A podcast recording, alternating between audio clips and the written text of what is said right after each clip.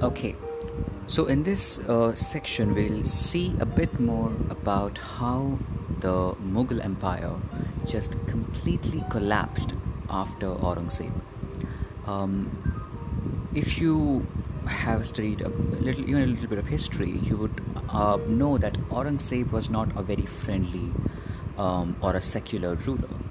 Uh, he was a complete fanatic. He was a complete a completely religious man and he just believed in Islam. He did not even believe in peaceful coexistence with other religions uh, that the previous Mughal rulers did. For example, Jahangir and Akbar was, of course, very famous for you know being very inclusive and being a very secular uh, Mughal emperor who respected all the other religions of the country, especially Hinduism. But Aurangzeb was complete maniac he completely disregarded the feelings of other Hindus in the country, especially those of Rajputs. And Rajputs were the ones who formed the core of the Mughal army. You know, um, and Mughal army was of course very important to maintain their hold over a country or over the region, uh, starting from Kabul in the northwest to um, Karnataka or till uh, till Tamil Nadu in the south of India and way up till Myanmar in, in the in the east. So since he did all that uh, in the end of eight, in the end of 17th century, the Rajputs turned against him. Uh, the Marathas in the south were also, you know, waging campaigns against the Mughal rule. Uh, a very famous figure was Chhatrapati Shivaji. He was complete arch nemesis of uh, Aurangzeb. He was like Joker to Aurangzeb's Batman. Though I'm not saying Batman was as, or I'm not comparing Batman with uh, Aurangzeb, but you get the point. So, 1689 was uh, a remarkable or an eventful year for the Mughal Empire. English, the British East India Company, had come in. Uh, to India in 1600s, in the beginning of the 17th century, when Jahangir was still the emperor, and they had slowly and steadily built their network uh, across the century. Across the 17th century, they had built ports in Madras, in Bombay. Uh, they had uh, started establishing factories in uh, or trading ports in Kolkata, in, in Bengal also. Um, so they were also quite a sizable force in India at that time, even though not as big as Mughals, but still quite sizable. So, um, the officials of the British East India Company they rubbed off Aurangzeb in a wrong way. Okay, so Aurangzeb turned against them and waged war to drive them completely out of India. In 18, 1689, uh, Aurangzeb had driven them out of India. Now they were begging Aurangzeb to forgive them and uh, you know let, let them start doing their business again. So if aurangzeb had wanted british would have left india in 1689 but of course nobody knew what would happen if british stayed. And what did happen they ruled us for so many years. So he just let them stay here um, even after the war. Also in 1689 he waged war against the maratha empire under Chhatrapati Shivaji, right from 1660s to 1690s, these 30 years, they had they had waged a lot of war against the Mughal Empire in in the Deccan area, the Hyderabad and the Maharashtra area, and they had become very strong. But after the death of uh, Shivaji, Aurangzeb waged a lot of war against Marathas, Anglo-Maratha wars, and uh, slowly but steadily he wore them down. So 1689 was the year in which Mughal Empire had uh, the most uh, has had the largest area in terms of ruling uh, kingdom ever since the Mughal Empire started, right? But the problem was that this empire had stretched too thin and it was on the verge of breaking up because all these small factions had started rising against the Mughal emperor because he was not secular.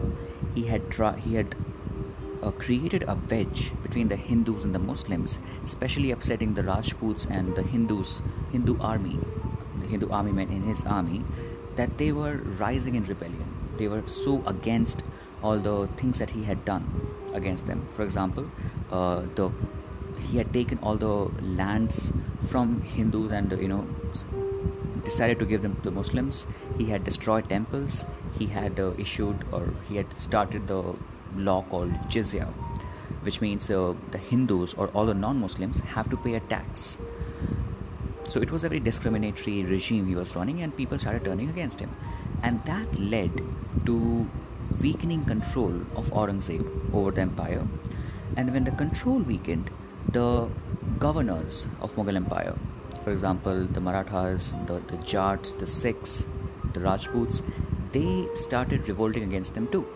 And uh, one of the most important thing that uh, Mughal Empire's might was based on was revenue, money, taxes. And when people started rebelling against Aurangzeb, they stopped paying taxes. And as the taxes stopped coming in, the Mughal Empire, which was the richest kingdom in the world at that time, did not have money to pay for its generals, did not have money to pay for its army. And that started the downfall of the Mughal Empire. So, the current divide that we see between Hindu Muslim in our country and in our subcontinent, we have a very big th- thanks for that to give for Aurangzeb.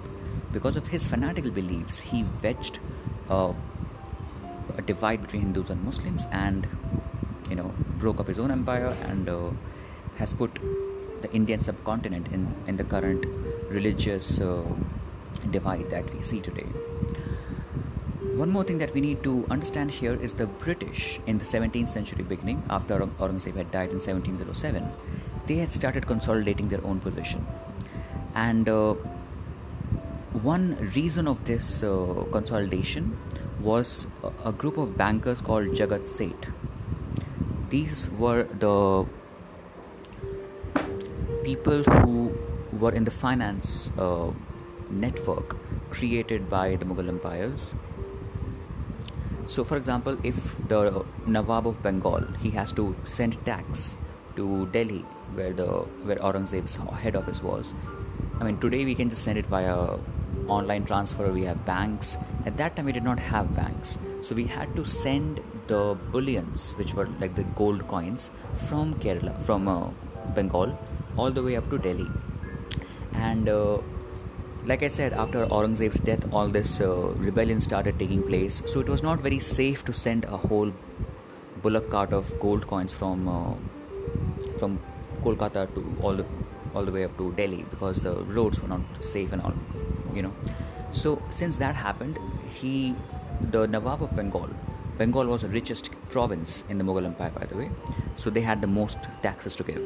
So the Nawab of Bengal, he recruited or he took the help of these financiers, credit financiers, and he gave the money to them. And with their own networks, they routed the money all the way up to the emperor, Aurangzeb's successor. Okay. Now, because this happened, this gave these bankers a lot of capital to lend people money and this money was what was lent to the East India Company to start building their armies, their factories, and all of that stuff. So, overall, we can summarize it by saying that one step taken by Aurangzeb of dividing the Hindus and the Muslims and treating Islam as the highest religion there is and just disrespecting every other religion uh, in, in India, it ultimately led to the downfall of Mughal Empire to the rise of the East India Company, and uh, well, everything just went haywire after that. So that's it. Thank you for listening.